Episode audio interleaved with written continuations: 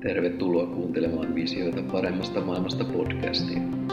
Me olemme osa Global Visionsia, joka on Helsingissä perustettu yhdistys, jonka päämääränä on koota yhteen ihmisiä ja organisaatioita sekä keittää ajatuksia ja ideoita, joiden tavoitteena on rakentaa parempi maailma. Podcastissa meitä edustaa minä, hankesuunnittelija Petri Lahtinen ja Max Talberi, yhdistyksen perustaja ja puheenjohtaja. Podcastiin on myös tarkoitus kutsua vieraita puhumaan heille tärkeistä teemoista, joiden avulla maailmasta voidaan tehdä parempi. Tervetuloa mukaan! Tuolla meidän englanninkielisen podcastin puolella noin muutamat tai useampikin viime jakso, niin me ollaan, oltiin tuolla Helsingin yliopistolla professori Christian Klokkarsin työhuoneella ja se, mitä me hänen kanssaan siellä keskusteltiin, oli sitten eri historialliset oikeudenmukaisuusteoriat, että meillä tuli, oltiin siellä kolme kertaa käytiin ja useampi tunti aina kerrallaan ääniteltiin ja siitä on tullut, tuli monta jaksoa eri teemoista ja niistä tosiaan englanniksi käytiin nämä keskustelut, että jossain aiemmissa jaksoissa meillä on ollut, ollaan oltu sillä onnekkaita, että ollaan pystytty äänittää ikään kuin sama keskustelu tai saman vieran kanssa jakso sekä suomeksi että englanniksi, mutta tämä oli sen verran massiivinen projekti, että sitten päätettiin, että sen kanssa edettiin, että äänitettiin vaan ne englanninkieliset jaksot, niin siksi me tänään tota, kahdestaan ajateltiin, että nyt suomeksi käydään vähän tällainen vapaamuotoisesti niitä englanninkielisten podcast-jaksojen antia läpi. Ja tosiaan mahdollisille uusille kuulijoille tiedoksi, että minä olen Global Visionsin hankesuunnittelija Petri Lahtinen ja sitten olen täällä yhdistyksen perustaja ja puheenjohtaja Max Talberin kanssa. Joo, moikka vaan kaikille. Niin tosiaan ehkä sellainen ö, valtava, valtava teema ylipäätänsä oikeudenmukaisuusajattelu ja sen historia tietysti myös. Ja on ehkä hankalaa millään keksiä tällaista järkevää tulokulmaa tähän aiheeseen, mutta ehkä on helpointa tässä kohtaa aloittaa sillä, että tosiaan mennään niin kuin alkuun, että mistä me aloitettiin Klokkarsin kanssa ja me mentiin historiallisesti takaisin ihan antiikkiin, antiikin Kreikkaan asti ja puhuttiin Platonista ja Aristoteleesta ja tota, voisi ehkä sillä aloittaa, että kysyn siis sulta, Max, että mitä sulla päällisin puolin jäi niin kuin käteen ja mieleen Platonista ja Aristoteleesta tai tästä keskustelusta, mitä me käytiin heihin liittyen?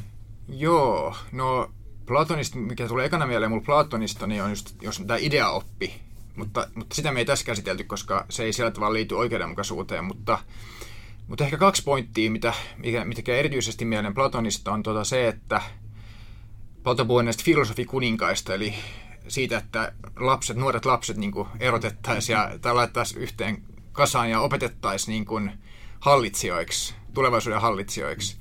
Se on tietenkin utopia, eikä varmaan edes hyvä idea oikeastikaan, mutta ehkä siitä jää se mieleen, että siinä voi olla se hyvä puoli, tai jos miettii nykypäivää, että nykyäänkin me tarvittaisiin sellaisia päätöksentekijöitä, jotka osaa tehdä parhaita päätöksiä, joilla on parat edellytykset siihen. Et siinä mielessä tämä Platonin idea on jollain tavalla relevantti, ja, ja se korostuu nykypäivänä vielä entisestään kun just ilmastonmuutoksen suhteen, kun meidän pitäisi tehdä niin kuin oikeita päätöksiä. Tietenkin maailma on niin monimutkainen, että eihän niitä oikeita päätöksiä voi niin kuin, jos, niin kuin laskea ja tietää etukäteen, mutta voi kumminkin niin kuin esittää valistuneen arvauksen, joka on sitten hyvä, parempi kuin moni muu arvaus. Että et se pitäisi niinku, että et valistuneet päättäjät on edelleen keskeinen asia ja tosiaan varmaan vielä tärkeämpi nykyään kuin ennen. Mikä se toinen asia oli, kun sanoit, että sulle jäi kaksi vai oliko se se idea oppi se ensimmäinen? Ei, tai se oli, toinen, toinen oli sitten se, että, että Platonin mielestä oikeudenmukainen yhteiskunta on semmoinen, missä kaikki tekee sitä, missä ne on parhaita. Ja se on, mä en tiedä, mulle tulee ehkä sit mieleen, ehkä se, ehkä se on enemmänkin niin kuin hyvin toimiva yhteiskunta, ei välttämättä oikeudenmukainen, mm. koska joku toinen voi olla hyvä jossain tosi raskaassa fyysisessä työssä, mm. ja, ja se voi olla tosi epäpalkitsevaakin, ja terveys voi mennä siinä. Sitten joku toinen voi olla hyvä jossain tosi teoreettisessa työssä, mihin vaikka liittyy valtaa, varallisuutta, ihailua ja kaikkea tämmöistä. Että et se ei niinku riitä y- yksistään se, että et kaikki tekee siitä, missä on, sitä, missä on parhaita, vaan sitten pitäisi myös niinku tasata sitä pelikenttää ja tukea mm. ehkä enemmän niitä, jotka pärjää sit muuten huonommin yhteiskunnassa. Et noin kaksi tuli mieleen siitä. Pattonis, mitä sinulle tuli mieleen? No mä voin äh, ehkä, ehkä kommentoida noita sun ajatuksia siinä, että, että siinä filosofikuninkaissa, ja mä mainitsin tästä, se on, se on, se on ehkä sellainen, niin kuin sä sanoit, että se on utopinen ajatus, mun mielestä se on ehkä enemmän sellainen romanttinen ajatus, eikä sellainen, mikä niin kuin, nykymaailmassa menee enemmän johonkin fantasian puolelle, että niin kuin, tietysti kun itsekin on, on niin kuin, sitten tuolla yliopiston puolella ollut filosofia oppiaineen kanssa tekemisissä, niin tietysti tällainen niin kuin ajatus sillä, että olisi filosofikuninkaita, on, on omassa päässä hyvin romanttinen, sillä myönteisessä mielessä romanttinen, mutta tosiaan käytännössä aika niin kuin, niin kuin Platon sen esitti, niin toteuttamiskelvoton ja ehkä jopa epäeettinen, jos niin kuin tavallaan se, että otetaan jotain lapsia, jotka niin kuin, jolta niin kuin pahimmassa tapauksessa niin kuin riistetään sellainen hyvä ja onnellinen lapsuus sen takia, että heistä vaan niin tulevaisuudesta jollain syyllä ajatellaan, että heistä tulee nyt näitä filosofikuninkaita, mutta ehkä se käytännön niin kuin, tota, mitä siitä voidaan nykyaikana jotenkin, mitä saada irti tuosta ajatuksesta on se, että jos niin kuin, nykyään me ajatellaan ehkä filosofeja, että ne on tällaisia tutkijan kammioissaan samoja juttuja pyöritteleviä tota, akateemikkoja, mutta sitten jos mietitään, että niin kun filosofihan kirjaimellisesti, niin kun mitä se sana tarkoittaa, on viisauden rakastajaa, niin ehkä siinä voisi ajatella, että joo, niin kuin vähän mitä sinäkin sanoit, että, että päätöksentekijät niin pitäisi niin kuin nojautua enemmän sitten viisauteen, mitä ikinä se onkin, mutta sitten ehkä käytännössä, niin kuin sanoit, että kun monimutkaistuvassa maailmassa on niin kuin yhä hankalampi tehdä sellaisia tarkkoja laskelmointia oikeista päätöksistä ja hyvistä päätöksistä, mutta se mitä niin kuin voidaan tehdä ja mitä niin kuin ehkä poliitikkojen tulisi tehdä, niin kuin sä sanoit tähän ympäristö, mainitsit tämän ympäristönmuutoksen tai ilmastonmuutoksen ja sitten laajemmin erilaiset muut ympäristökatastrofit ja kriisit, mitä tässä on päällä, niin että siitä päätöksentekijät äh, uskaltaisi ja niin kuin tosiasiallisesti nojautuisi sitten näihin nykyisiin niin sanottuihin viisaiden rakastajiin, eli tässä tapauksessa esimerkiksi niin kuin ympäristötutkijoihin ja nimenomaan laajemmilti siihen ympäristötutkijoiden siihen tiedeyhteisöön, että jos tiedeyhteisön sisällä on joku konsensus vaikka ilmastonmuutokseen liittyen, niin että sitten päätöksentekijät vois niin kuin yksimielisesti nojautua siihen, että tämä on sellainen maailmassa oleva tosiasia, jonka, pohjalta, jonka pohjalta meidän pitää tehdä näitä poliittisia ja taloudellisia päätöksiä. Ja sitten se toinen puoli, niin se, että ihmiset tekee mitä niin kuin tavallaan, mikä on heidän niin kuin luontainen se kyky, tai missä on niin kuin luontaisesti hyviä, on tietysti sekin, että nykyään monet ajattelee, että ihmisillä pitäisi olla niin kuin valinnan vapaus. Ja tuohon liittyen on myös sit se, että, niin, että yhteiskunta pitäisi että jos on niitä luontaisia kykyjä, jos me ajatellaan, että, että se on hyvä asia, että ihmiset pääsee harjoittaa niitä luontaisia kykyjä ja se on ennen kaikkea myös sitä, mitä ne ihmiset itse haluaa, niin sitten yhteiskunnan pitäisi niin kuin mahdollistaa se, että näitä luontaisia kykyjä pääsee harjoittaa, että sitten jos puhutaan vaikka niin kuin sanoit, joku teoreettinen osaaminen, vaikka sanotaan, että jollain ihmisellä on matemaattista niin kuin luontaista, on luontaisesti jotenkin matemaattisesti lahjakas, niin sitten, että esimerkiksi koulutus on sellaista, mihin tällaisilla ihmisillä on oikeasti niin kuin pääsy sitten, että puhutaan vaikka siitä, että koulutuksessa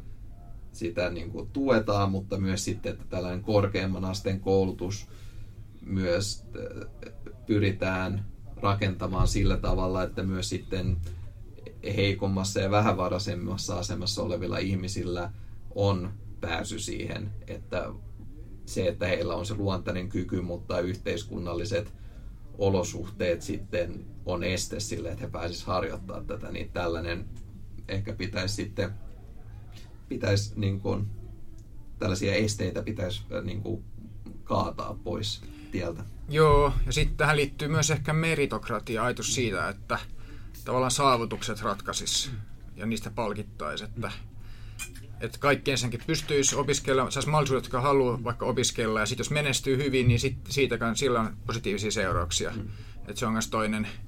Ja sitten tähän liittyy myös tasa-arvo, just se, että kaikilla on se sama. Ja meritokratia on myös oikeudenmukaista samaan aikaan. Ja sitten se, mitä muuten vielä tuosta Klokkars, Klokkars puhuu siitä, niistä filosofikuningasta vielä sitä, että, että, on, tota, että siinä on myös se ongelma, että kuka sitten valitsee nämä filosofikuninkaat ja millä perusteella se tehdään. Että sekin on yksi pointti, joka saa sen ajatuksen tuntumaan vieläkin mahdottomammalta. Että, että siinä on paljon. Ja nykypäivänhän demokratiossa ihmiset valitsevat ne johtajat ja se on tietenkin hyvä, mutta sitten siinä on just populismi, populismi on ongelma ja just jos ihmiset jo kouluttautuneita, niin ne voi keskittyä väärin asioihin ja, ja ehkä äänestää semmoista poliitikkoa, joka osaa esiintyä että osaa luvata oikeita asioita, mutta jolle ei oikeasti ole mitään edellytyksiä ja hyviä päätöksiä. Että tavallaan ne päätöksentekokyky pitäisi olla ehkä se keskeinen asia, ja sitten arvot myös. Että ihmiset äänestävät semmoisia, joilla on samat arvot kuin itsellä. Joo, ja sitten jos mä palaan siihen, mitä mulla jäi käteen, kun puhuttiin Platonista ja Aristoteleesta, on niin kuin itselläkin on niin kuin kaksi asiaa, mitkä sit tavallaan kytkeytyy toisiinsa, että, että molemmilla oli jossain määrin se ajatus, että tällainen niin kuin oikeudenmukaisuus tai sellainen oikeudenmukaisuuden periaate, sen toteutuminen vaatii yhteiskuntaa, jonka pohjalta se tapahtuu. Ja tämä on niin kuin varmaan sellainen asia, mistä edelleen voidaan olla samaa mieltä, että meidän niin kuin, nykyinen maailma rakentuu niin kuin, nimenomaan yhteiskuntien varaan ja että ne yhteiskunnat on niin kuin, yksi areena, missä sitä oikeudenmukaisuutta sitten tavoitellaan ja pyritään toteuttaa. Ja sitten Aristoteleella ja Platonilla molemmilla oli myös, että tässä niin kuin, oikeudenmukaisuuden, tota, mikä siihen niin kuin, mikä oli sellainen instrumentaalinen tekijä siinä, oli, oli hy, hyveet. Ja niin, puhutaan vaikka Aristoteleen jälkivaikutuksesta, niin Euroopassa niin on tällainen hyveetiikan käsite, että hyveet on eettisen toiminnan pohja.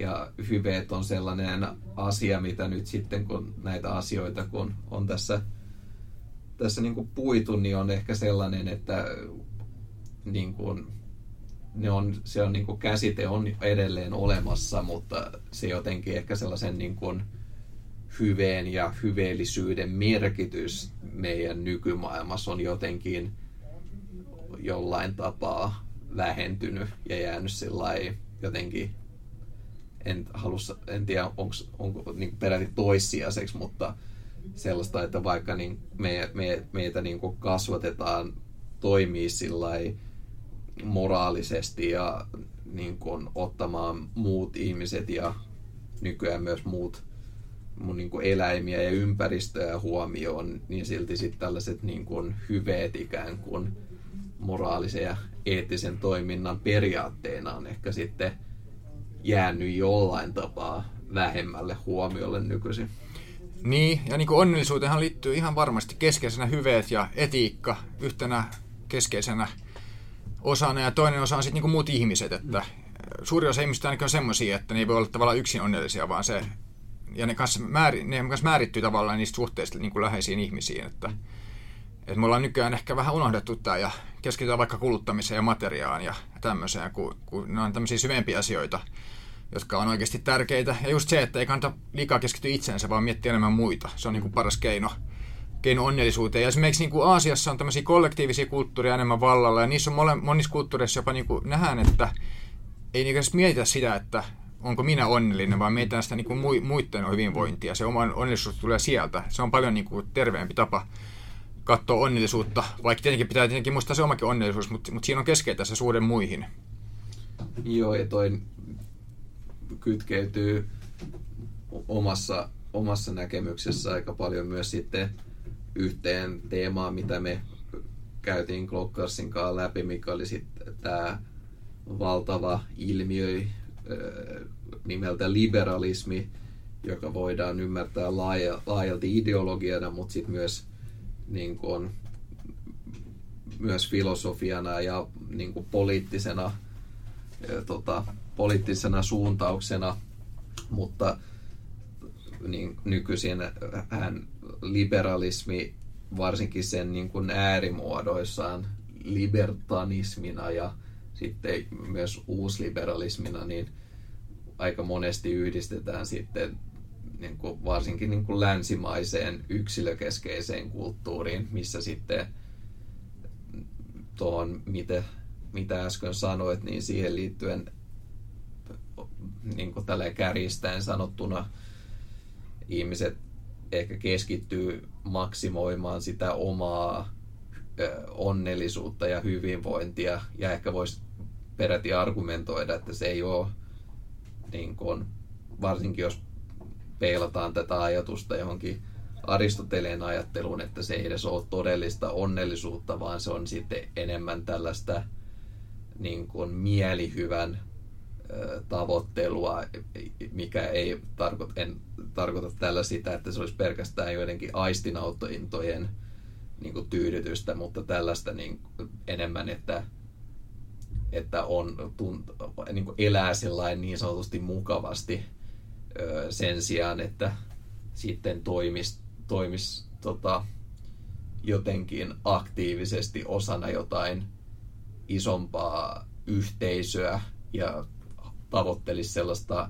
kollektiivista onnellisuutta, missä se onnellisuus on, on sidottu sitten myös niin kuin muiden ihmisten hyvinvointiin. Ja e- esimerkiksi nimenomaan Aristoteleen ajattelussa tuntuu olevan läsnä sellainen ajatus siitä, että niin kuin tätä onnellisuutta, mikä voidaan hänen tapauksessaan laajemmin ymmärtää niin kuin hyvänä elämänä, niin sitä nimenomaan tavoitellaan yhteiskunnassa ja niin kuin muiden ihmisten kanssa, että, että vaikka hänellä ajatteli, että hyveellisyys on itsearvoista, mutta se niin kuin hyveellisyys on myös osa sellaista projektia, missä niin kuin muutkin ihmiset toimii hyveellisesti ja sitten muodostetaan tällaisia niin kuin hyvinvoivia, oikeudenmukaisia ja jossain määrin myös onnellisia yhteiskuntia kokonaisuudessa. Joo, siis varmasti yksilökeskeisyys tai ainakin korostettu yksilökeskeisyys niin kuin kääntyy yksilöä vastaan loppupeleissä. Se on kyllä, mä kyllä ehdottomasti ajattelen niin. Ja sitten sama kanssa tämän mielihyvän tavoittelun kanssa. Ehkä niin kuin voisi ajatella, että ihminen on nykyään niin kuin uudella tavalla alienoitunut to- todellisuudesta. Tai ehkä siitä, että mitä on olla ihminen, kun nykyään mennään vaan sen, tai mennään tosi paljon sen mielihyvän perässä mm. ja helppojen ratkaisujen perässä.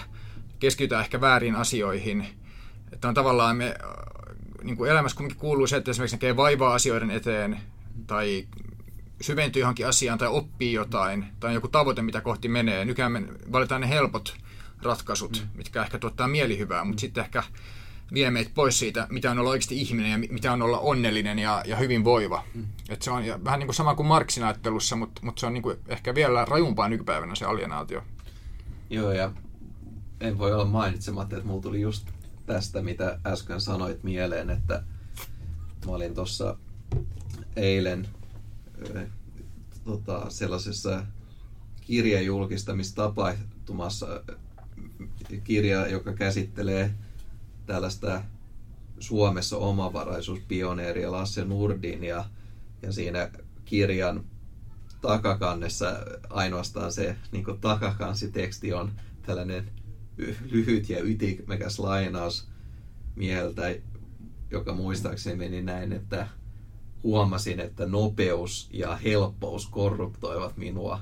Ja toi mainitsin tämän sen takia myös, kun mietitään tällaista, tämä on sellainen yksi teema, mitä mä oon miettinyt omassa henkilökohtaisessa elämässä, on se, että tavallaan tällainen yksilökeskeinen mielihyvän tavoittelu on nykyään, siitä on tehty tosi nopeata ja helppoa just tällaisen yksilökeskeisen kuluttamisen kannalta esimerkiksi, mutta sitten jos miettii vaikka niin kun, että me ihmiset, jotka asutaan vaikka kaupungissa, niin meillä ei ole sellaista samanlaista niin kun, ehkä sellaista historiallista yhteisöllistä elämää, koska kaupunki on niin iso niin kuin asuinmuoto ja, ja laaja asuinmuoto, mutta sitten jos miettii meidän kohdalla esimerkiksi niin kuin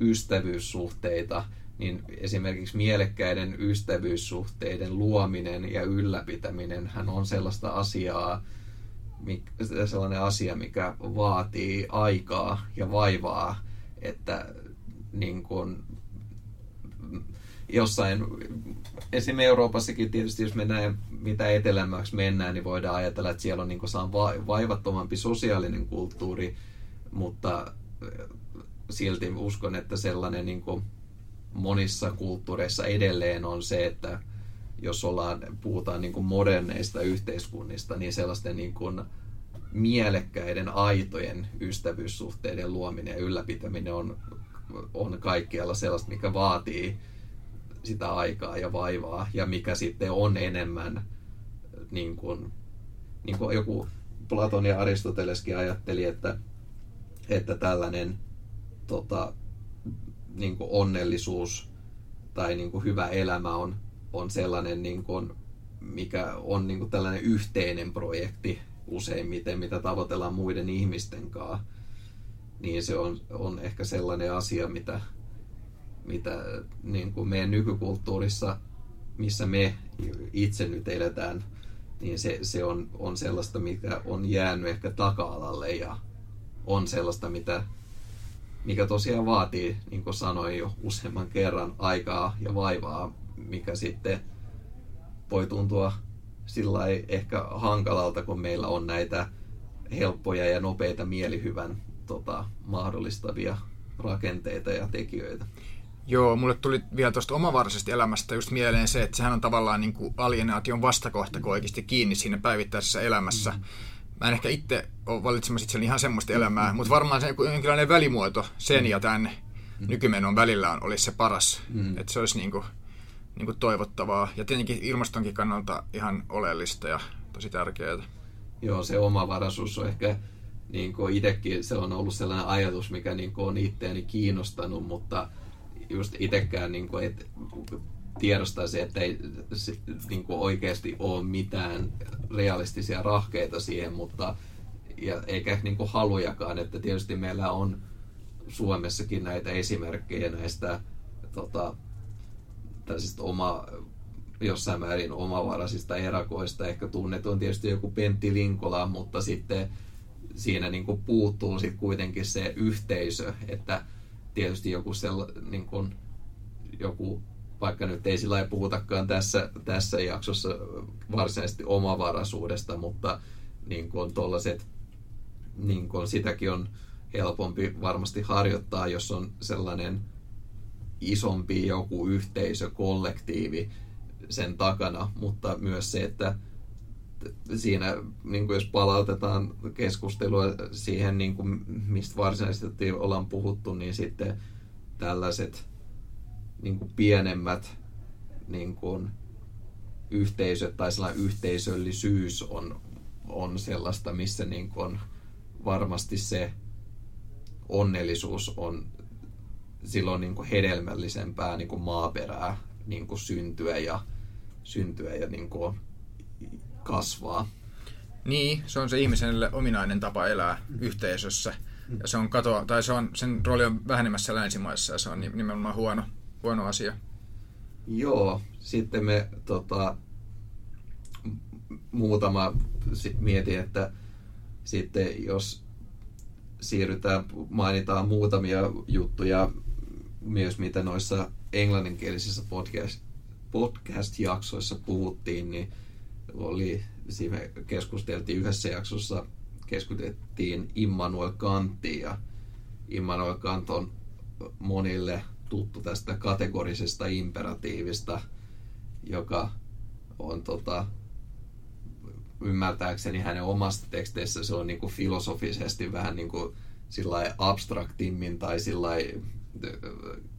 kompleksimmin muotoiltu, mutta nykyään se niin kuin sillä maallikko-termein tai tällä yksinkertaistaen ö, ajateltuna, niin tarkoittaa sitä, että moraalisessa mielessä, että ihmisten pitäisi toimia siten, että siitä, että siitä toiminnasta voidaan muodostaa tällainen ö, universaali ohjenuora.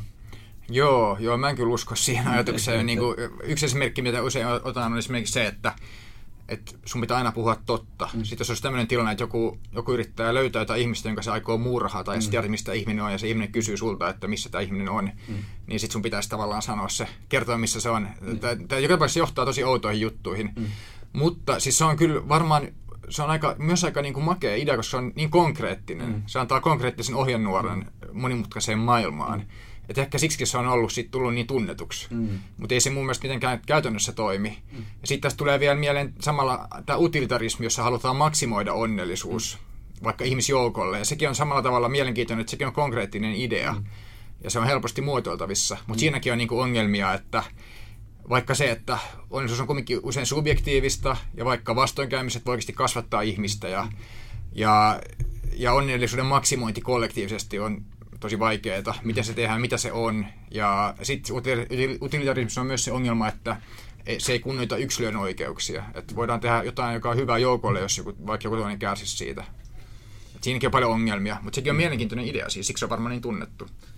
Joo, ja kategorinen imperatiivi tota, tietysti ei ole sillä niin rahkeita siitä niin kuin, itsellä puhua sillä mitenkään yksityiskohtaisesti. Tietysti kun puhutaan niin kuin merkittävän filosofin ajattelusta, niin tota, varmasti siihen liittyy paljon niin kuin kaikkea, mitä tässä nyt ei, ei, ei voi, voida käydä läpi, mutta sitten jos mietitään niin kuin näitä muita keskusteluja, mä muistan, että se ehkä ei tullut, siitä ei puhuttu niin paljon Glockarsin kanssa, mutta sitten niin Aristoteleella oli tämä tunnettu kultainen keskitie ajatus, mikä myös palautuu hänen siihen hyveetikkaansa, että, että kultainen keskitie, vaikka monet kuulijat varmasti tietää jo, mitä se tarkoittaa, mutta lyhyesti sanottuna tarkoittaa siis sitä, että niin kuin, ihmisten pitäisi toimia sellaisesta niin kuin, ääripäiden välissä, että sitten nämä ääripäät on,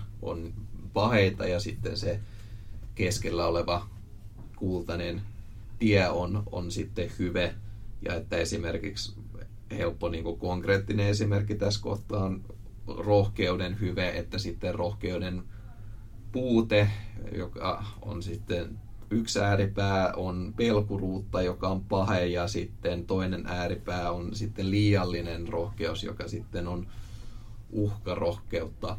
Ja tässäkin on niin kuin esitetty siitä, että vähän niin kuin toi kategorinen imperatiivi, että, että sitä ei voida ehkä kuitenkaan pitää sellaisena niin kuin konkreettisena ohjekirjana eettiseen toimintaan, vaan sitä pitäisi niin kuin ehkä enemmän tai näitä molempia lähestyä sellaisena ajattelun työkaluina, jotka sitten kehittää ihmisellä sitä kykyä tehdä elämässä, ihan oikeassa elämässä tällaisia eettisiä päätöksiä.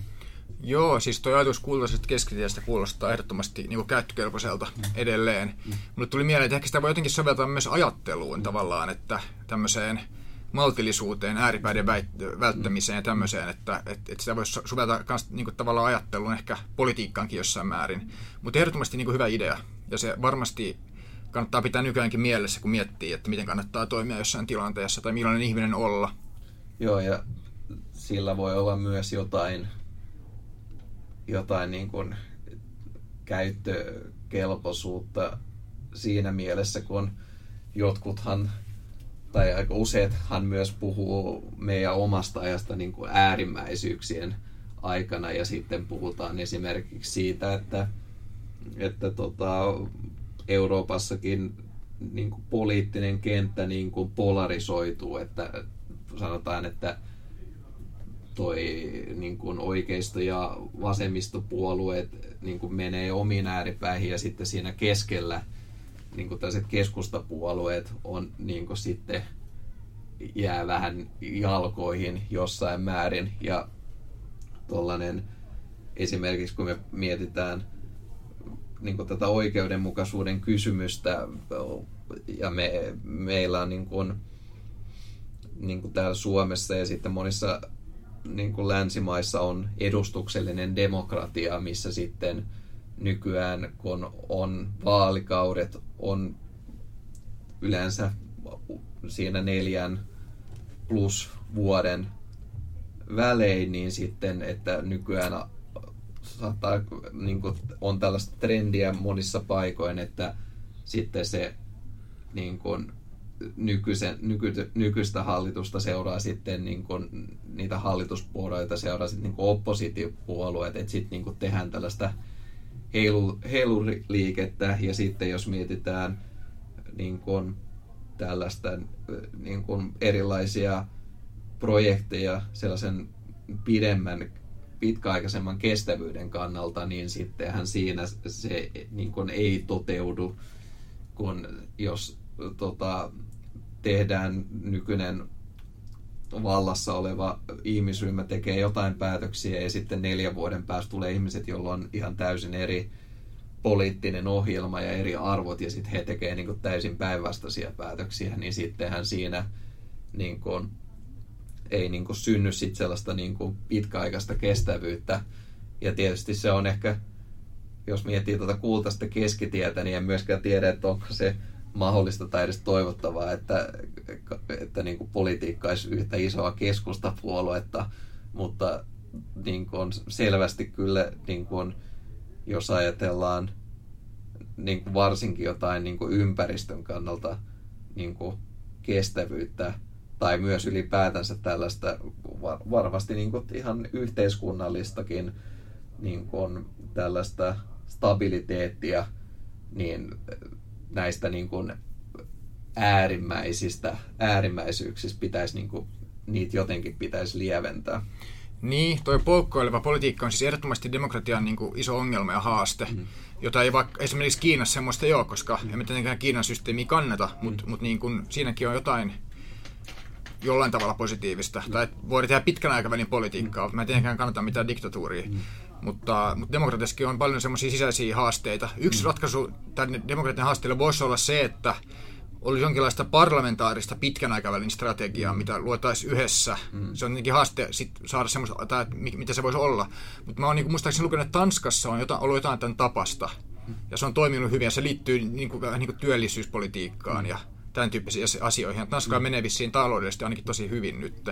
Et se on mahdollista kyllä, mutta, mm. mutta haastavaa. Mutta mut se on, niin kuin siitä kannattaisi kyllä puhua enemmän. Ja just silloin, kun tehdään tämmöistä pitkän aikavälin politiikkaa, niin varsinkin silloin pitää perustaa ne, ne politiikat niin kuin tutkittuun tietoon. Mm.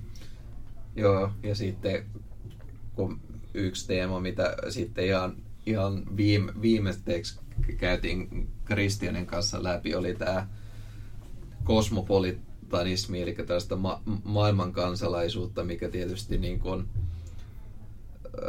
niin kuin ensinnäkin liittyy tietysti tällaisen niin kuin ihmisiin ja sitten kytkeytyy myös tähän yhteen yhdistyksen teemaan vapaasta liikkuvuudesta, mutta sitten kun mietitään tätä laajemmassa, laajemmassa mittasuhteessa tota, niin kuin, ö, niin kuin osana oikeudenmukaisuutta, niin sitten esimerkiksi yksi ajattelija, jota, johon ollaan viitattu, aiemmin tota, näissä podcasteissa ehkä vähemmän, mutta noissa yhdistyksen blogiteksteistä useimmin on sitten tämä yhdysvaltalainen Martha Nussbaum ja sitten hänen kollegansa Amarta ja Sen, jolla on ollut tämä englanniksi capabilities theory, joka sitten en muista, että onko sillä suomen, vakiintunutta suomenkielistä termiä, mutta tämän toimintakykyperiaate, mutta siis ainakin nimenomaan Martha Nussbaumilla on ollut tämä, tämä tota, hänen niin oikeudenmukaisuusajattelussa se, että sitä oikeudenmukaisuus käsitystä ja teoriaa pitäisi laajentaa. E, e, ensinnäkin hänellä, hän puhuu niin kuin tällaisista ö, vamma, vammaisista ihmisistä ja niin kuin, että oli se sitten niin kuin fyysinen vamma tai sitten niin kuin tällaisista neuroerityisistä ihmisistä, jotka ei pysty niin kuin tällaisten niin sanottujen normaaliyksilöiden tapaa toimia samalla tavalla niin kuin, tota, elämässä, mutta sitten myös niin kuin ei-inhimilliset eläimet heihin myös, mutta sitten kun mennään tähän vielä laajemmalle, niin sitten hän puhuu myös niin kuin oikeudenmukaisuudesta tällaisena globaalina projektina. Ja sitten siinä tietysti kun mietitään tällaista pitkäkestoisempaa niin kuin päätöksentekoa, niin sitten kun, ja kun puhutaan globaalista näkökulmasta, esimerkiksi ilmastonmuutos ja muut ympäristökriisit on sellaisia, että ne on niin kuin ylikansallisia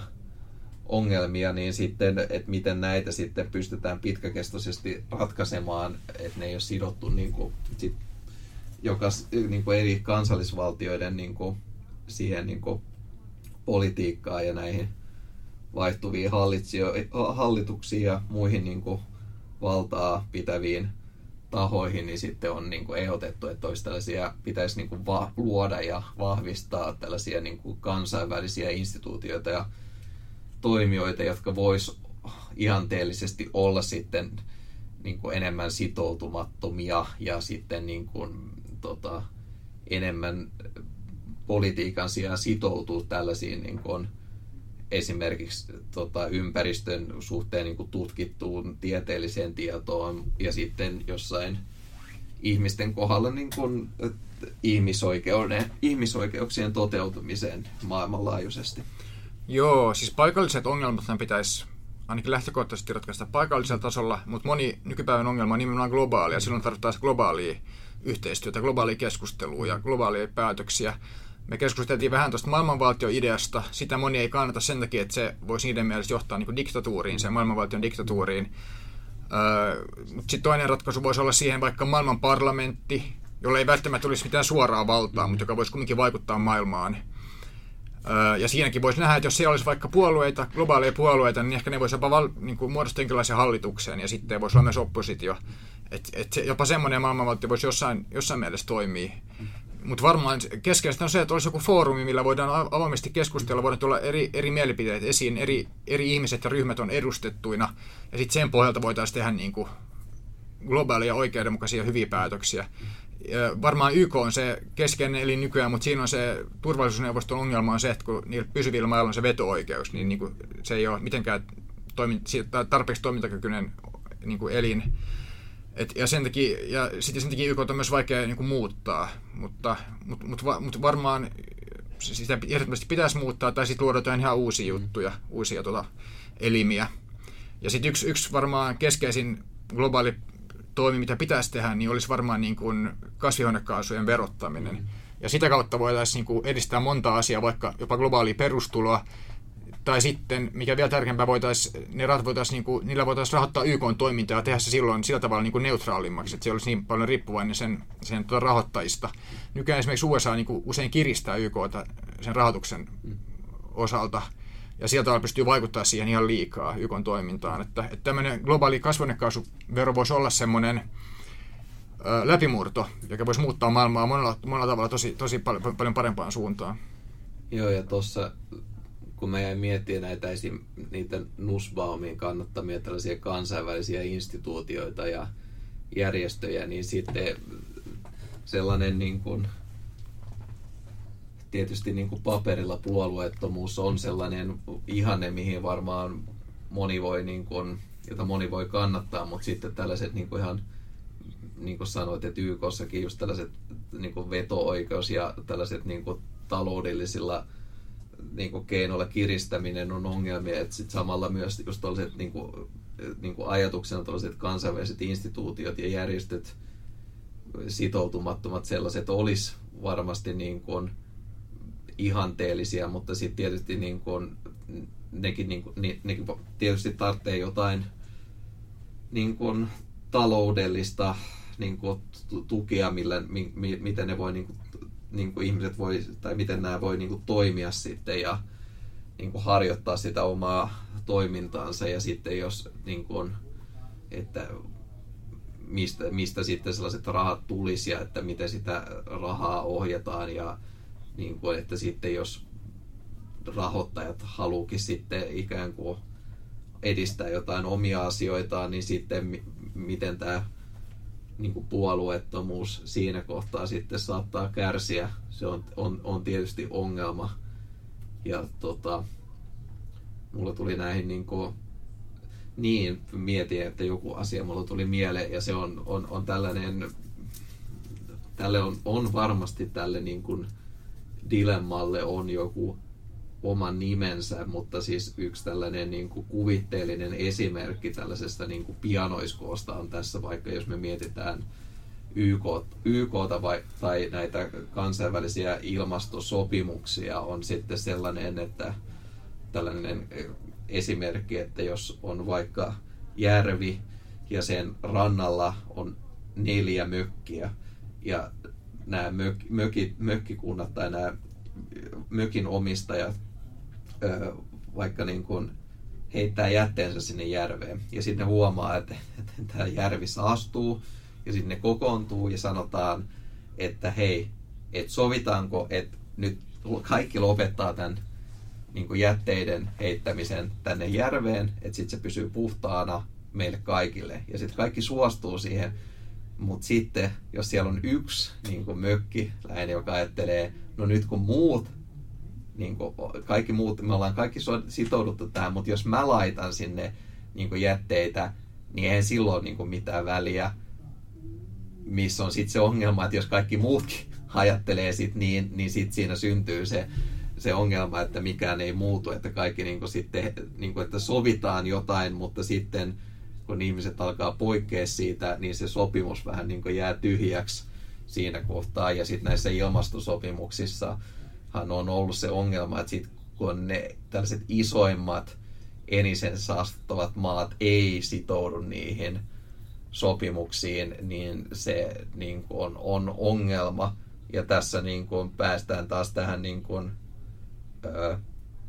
ehkä mihin, mi, mi, mihin itse niin kuin tällä tähtään on sitten tällä laajemmassa mielessä, kun me puhutaan oikeudenmukaisuudesta, on se, että sellainen niin kuin oikeudenmukaisuuden merkittävimpiä ongelmia on se, että nykyään meidän on meidän ja muiden on ehkä helppo sitoutua johonkin niin kuin periaatteisiin, mutta sitten sen niin kuin käytännössä sen toteuttaminen on sitten sellainen, missä aletaan tehdä kompromisseja ja sitten se käytännössä ei niin kuin, ne oikeudenmukaisuuden periaatteet ei enää toteudukaan. Joo, siis va- ja varmaan voi sanoa niin kuin kansainvälisestä politiikasta, että, tai uudenlaisesta kansainvälisestä politiikasta tai globaalista päätöksestä voi sanoa, että se on varmaan vaikeaa, mitä voi saavuttaa, mutta silloin, silloin olisi myös suurimmat edut, mm. hyödyt. Ja mm. nimenomaan semmoista me tarvittaisiin nyt just ilmastonmuutokseen liittyen. Ja sitten voi ehkä myös voisi jopa argumentoida, että globaalisti oikeudenmukainen politiikka hyödyttäisi myös niitä, jotka nyt on jo hyväosaisia, mm. varsinkin ilmastonmuutokseen liittyen. Että et niidenkin elämän laatu heikkenee tosi paljon ja puhumattakaan siitä, mihin kaikkea maailma voi joutua ilmastonmuutoksen niin kourissa ja poliittisiin ongelmiin ja kaikkeen tämmöiseen. Et siinä mielessä nyt olisi globaalien päätösten aika ja niiden pitäisi olla kaikkien kannalta oikeudenmukaisia. Mm. Ja se voisi hyödyttää kaikkia loppupeleissä, myös niitä hyväosaisia. Joo, ja tämä on niin kuin yksi sellainen keskeinen niin kuin huono argumentti, mitä Suomessakin esitetään esimerkiksi näihin ilmastotavoitteisiin liittyen, että miksi meidän pitäisi tehdä mitään, koska Kiina kuitenkin saastuttaa. Mutta sitten tällä ei yksi argumentti tai tällainen niin kuin hyvin muotoiltu vastaväite on siihen, että esimerkiksi niin kuin ilmakehälle, ilma, ilmakehällä on ihan sama, mistä ne päästöt tulee. Että jos niitä päästöjä tulee, niin ne päätyy sinne ilmakehään. Niin tota, että tollanen, niin kuin se, että jos to, se on myös kestämätöntä tällaisen oikeudenmukaisuuden näkökulmasta olla sillä että kun jotkut muut ei tee, niin miksi munkaan pitäisi tehdä. Ja sitten, että se nyt on, on varmasti todennäköistä, että jos tapahtuisi sillä se pahin skenaario toteutuisi, että tulisi joku ympäristökatastrofi, jonka seurauksena tulisi tällainen niin kuin yhteiskuntien romahdus, niin tota, vaikka niin kuin nykyään hyvässä asemassa olevat ihmiset saattaisikin niin kuin, niin kuin sen materiaalisen vaurauden takia jotenkin selvitä siitä paremmin, mutta lopulta se on kuitenkin, kun meillä on vain se yksi planeetta ja yksi ilmakehä, niin se, se että vaikka, että niin kuin, niin kuin sanoin, että ihan sama mistä ne päästöt tulee, niin se on, ihan, se on yhtä lailla, että se, ne ongelmat sit lopulta koskee kaikkia, että, että vaikka niin kuin meidän sukupolvi saattaa edelleen jotenkin vielä elää, elää niin kuin nykyisen mallin mukaan sellaisen sut hyvän elämän, niin sitten meidän jälkeläiset, oli ne sitten mistä tahansa, niin, niin kuin he, he niin kuin sitten niin kuin yhtä lailla kärsii niistä, niistä nykyisistä valinnoista, mitä on tehty. Niin, ja sitten se on myös totta on myös se, että ne, jotka ottaa etupainotteisen asennon ilmastopolitiikkaa ja on pioneeria, mm. tulee varmasti hyötymään siitä. Mm. Kyllä, kyllä maailma on herännyt siihen ihan varmasti siihen ilmastonmuutoksen uhkaan ja, ja vihreän teknologian tarpeeseen. Tuntuu melkein, että kaikki muut paitsi poliitikot on herännyt siihen, vaikka nekin tietenkin on, mutta, mutta pitäisi, ja sitten se on vaan se, että kun ne toimet on kuitenkin niin haastavia, mitä pitäisi tehdä, mutta niitä pitäisi, se olisi niin elintärkeää, että ruvettaisiin tekemään ja tekemään niitä ja näin. Mutta just se, että maailma kuitenkin muuttuu siihen, muuntaan, ehkä, ehkä, siihen suuntaan ehkä liian myöhään, mutta jos tekee etupainotteisesti, niin siitä hyötyy myös itse ihan varmasti tulevaisuudessa. Joo, ja sitten tässä on se haaste, mistä just puhuttiin niin kuin aiemmin, kun verrattiin Kiinaa ja sitten tällaisia edustuksellisia demokratioita, niin tietysti niin kuin jos vaikka meillä Suomessa on niin kuin neljä vuoden välein eduskuntavaalit, niin se vaikka niin kuin on puolueita, jotka haluaisi sitoutua eh, jossain määrin tällaiseen, tota, sanot, mikä, mikä se sana on nyt, tällaiseen niin kuin rohkeeseen niin kuin, kunnianhimoisiin, eh, tota, se oli se sana, mitä mietin, niin kunnianhimoisiin ilmastotavoitteisiin, niin sitten lopulta sellaiset niin kuin oikeasti kestävät niin kuin päätökset on sitten niin radikaaleja, että tällaisilla niin kuin isoilla puolueilla ei ole ehkä niin, kuin niin sanotusti varaa ajaa niitä, koska sitten siinä on se vaara, että kun niitä ne muutokset olisi niin radikaaleja, että ne vaikuttaa sitten yksittäisten äänestäjien arkeen, niin sitten se, että kun on neljän vuoden välein vaalit, niin sitten tällaiset radikaalit muutokset voi johtaa siihen, että sitten sen puolueen kannatus laskee huomattavasti ja sitten neljän vuoden päästä niin kuin ei enää olekaan, sit, niin kuin menetetään se niin kuin saavutettu valta-asema.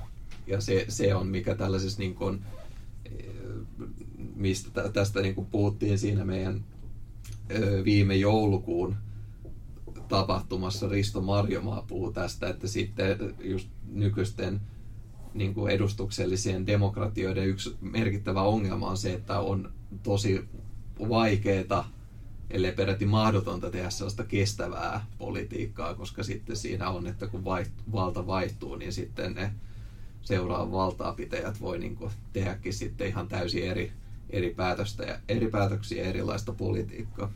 Niin, varmaan just ilmastonmuutoksen suhteen nimenomaan tarvittaisiin sitä parlamentaarista pitkän aikavälin politiikkaa. Mm. Mutta sitten on vielä se, se ongelma, että sen pitäisi päteä niin globaalisti. Että mm. Se on mm. ihan massiivinen haaste, mm. mutta mut semmoista niin vaadittaisiin ja tarvittaisiin tosi kipeästi. Joo, ja tässä tämä on myös, mietin, että tämä oikeudenmukaisuus teema oli, on ollut sellainen, mist, mis, mihin niin on haluttu keskittyä alusta asti tässä yhdistyksessä ja se on niin kuin tosi laaja ja hankala aihe kyllä ja nyt, nyt toi, se oli ehkä sellainen yksi hyvä tulokulma tähän teemaan oli tarkastella näitä historiallisia teorioita ja esimerkiksi nyt, nyt kun tätä äänitetään, niin, äänitetään, niin tota, ollaan jo kirjoitettu tota, kaksi blogia, blogitekstiä tuosta Platonin ja Aristoteleen ajattelusta, missä ollaan pyritty sitä heidän filosofiaansa jotenkin saada niin kuin kytkettyä nykypäivän kysymyksiin ja varmaan niin kuin noiden seuraavienkin tota, blogitekstien tarkoitus on se, että niin kuin se ennen kaikkea, että halutaan, niin kuin, että yhdistyshän on kiinnostunut siitä, että miten nyky, nykyään voidaan tavoitella parempaa ja oikeudenmukaisempaa ja tasa-arvoista maailmaa. Ja nämä tietysti niin kuin historialliset teoriat on tärkeitä siinä, koska myös oikeudenmukaisuus on, ehkä voisi sanoa, että se on, on sellainen universaali ajaton ilmiö ihmiselämässä. Joo, ja oikeudenmukaisuus ja tasa-arvo on, on meidän yhdistyksen just keskeisimmät arvot, että me tullaan jatkaa niiden parissa mm. sitten eri, eri tulokulmista. Mutta nyt me ollaan tässä niin kuin selittyy niiden taustaa, tai oikeudenmukaisuuden taustaa, että se on semmoinen lähtökohta. Mutta se oikeudenmukaisuus kulkee meidän mukana sitten jatkossakin, jatketaan sitä pohdintaa ja nimenomaan sitä, että miten nykymaailmaa voidaan muuttaa oikeudenmukaisemmaksi. Joo, että sitten että jatkossa varmaan sitten tullaan niin keskittyä enemmän tai jossain määrin näihin niin kuin nykyään vallalla oleva, oleviin oikeudenmukaisuuskäsityksiin, että nyt, nyt tässä ollaan sillä vapaasti vähän niin kuin reflektoitu sitä, mitä nyt sen, tämän Christian Klokkarsin kanssa ollaan keskusteltu ja nyt tämä on ollut tietysti todella pintapuolista te, niin kuin niihin jaksoihin liittyen, mutta suositellaan tietysti erityisesti, että ne englanninkieliset jaksot kannattaa kuunnella, että siinä niin kuin käydään, mennään niin kuin syvennytään paljon tarkemmin yksityiskohtaisemmin näihin teemoihin, että siellä on ollut muun muassa, mitä nyt tänäänkin ollaan sillä jossain määrin vietetty Platon ja Aristoteles, liberalismi, utilitarismi, Immanuel Kant, Karl Marx ja sitten tämä kosmopolitanismi. Ja kriittinen puhut, teoria. Joo, kriittinen teoria oli myös sellainen, mistä me puhuttiin, puhuttiin yhdessä jaksossa. Se, se on ollut ehkä sitten sillä sen verran filosofinen tota, suuntaus, että sitä me nyt ei ole tä, tässä niinku puhuttu, puhuttu se, sen takia, tai itse en ole tuonut sitä esille sen takia, koska se on, sitä on jotenkin haastavaa tällä niin kuin, vapaamuotoisesti referoida tässä, mutta, mutta varmaan sitten nyt niin kuin, tällaisena lähestulkoon cliffhanger-omaisesti voisi sanoa, että sitten seuraavaksi mietitään, että mitä, mitä se oikeudenmukaisuus tarkoittaa nykymaailmassa, mitä se voisi tarkoittaa ja mitkä on sitten niiden, niitä, tota, niitä tota, tärkeimpiä teorioita, mutta ennen, tapa, ennen kaikkea näitä keinoja, millä me voidaan tavoitella todellisesti ja globaalisti oikeudenmukaisesta maailmaa. Joo, käykää mielellään kuuntelemassa ne englanninkielisetkin jaksot ja, ja siinäkin on lopuksi sitten semmoinen reflektiojakso, mikä sekin kannattaa kuunnella. Joo, ja tosiaan niille ihmisille nämä tosiaan kaikki podcastit löytyy yhdistyksen nettisivut www.globalvisions.fi, mutta sitten jos kuuntelee jostain ulkoisesta podcast-palvelusta, niin sen englanninkielisen podcast-sarjan nimi on Visions of a Better World, niin sillä nimellä se löytyy sieltä, että siellä on myös tota, on tosiaan tota, paljon muitakin jaksoja, mitä, mistä ei olla tehty suomenkielisiä jaksoja, että kun tota, se, se englanninkielinen englanninkielinen versio on sellainen, mihin, mihin ollaan toisaalta panostettu jossain määrin enemmän, mutta meillä on myös ollut mahdollisuus saada toistaiseksi myös kansainvälisiä vieraita sinne, niin sen takia sitten siitä siellä englanninkielisessä versiossa on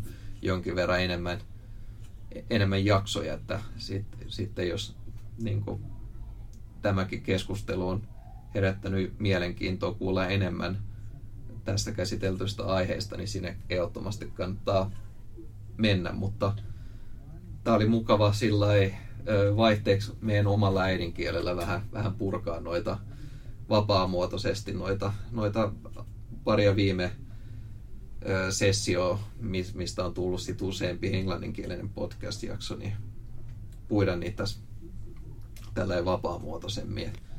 Joo, joo, kiitos kaikille kuuntelijoille ja Petrille ja tästä hyvä jatkaa. Joo, kiitos munkin puolesta ja palataan näiden samojen teemojen parissa sitten myöhemmin jatkossa muiden podcast-jaksojen parissa ja myös blogitekstien parissa, jota myös suositellaan, että kannattaa lukea ne sitten täydentää näitä podcast-jaksoissa käytyjä teemoja. Yes, kiitos, moikka! Kiitos, hei hei! Kiitos, kun kuuntelit podcastiamme. Löydät meidät osoitteesta www.globalvisions.fi. Maksin kirja Uuden ajan kansalainen on ladattavissa ilmaiseksi osoitteesta www.avisionofabetterworld.net. Global Visionsin löydät myös sosiaalisesta mediasta. Meillä on profiilit niin Facebookissa, Twitterissä, Instagramissa, LinkedInissä kuin Discordissakin. Tervetuloa mukaan toimintaamme ja herättämäämme keskusteluun, joka kutsuu sinut mukaan pohtimaan yhdessä sitä, miten maailmasta voidaan tehdä parempi.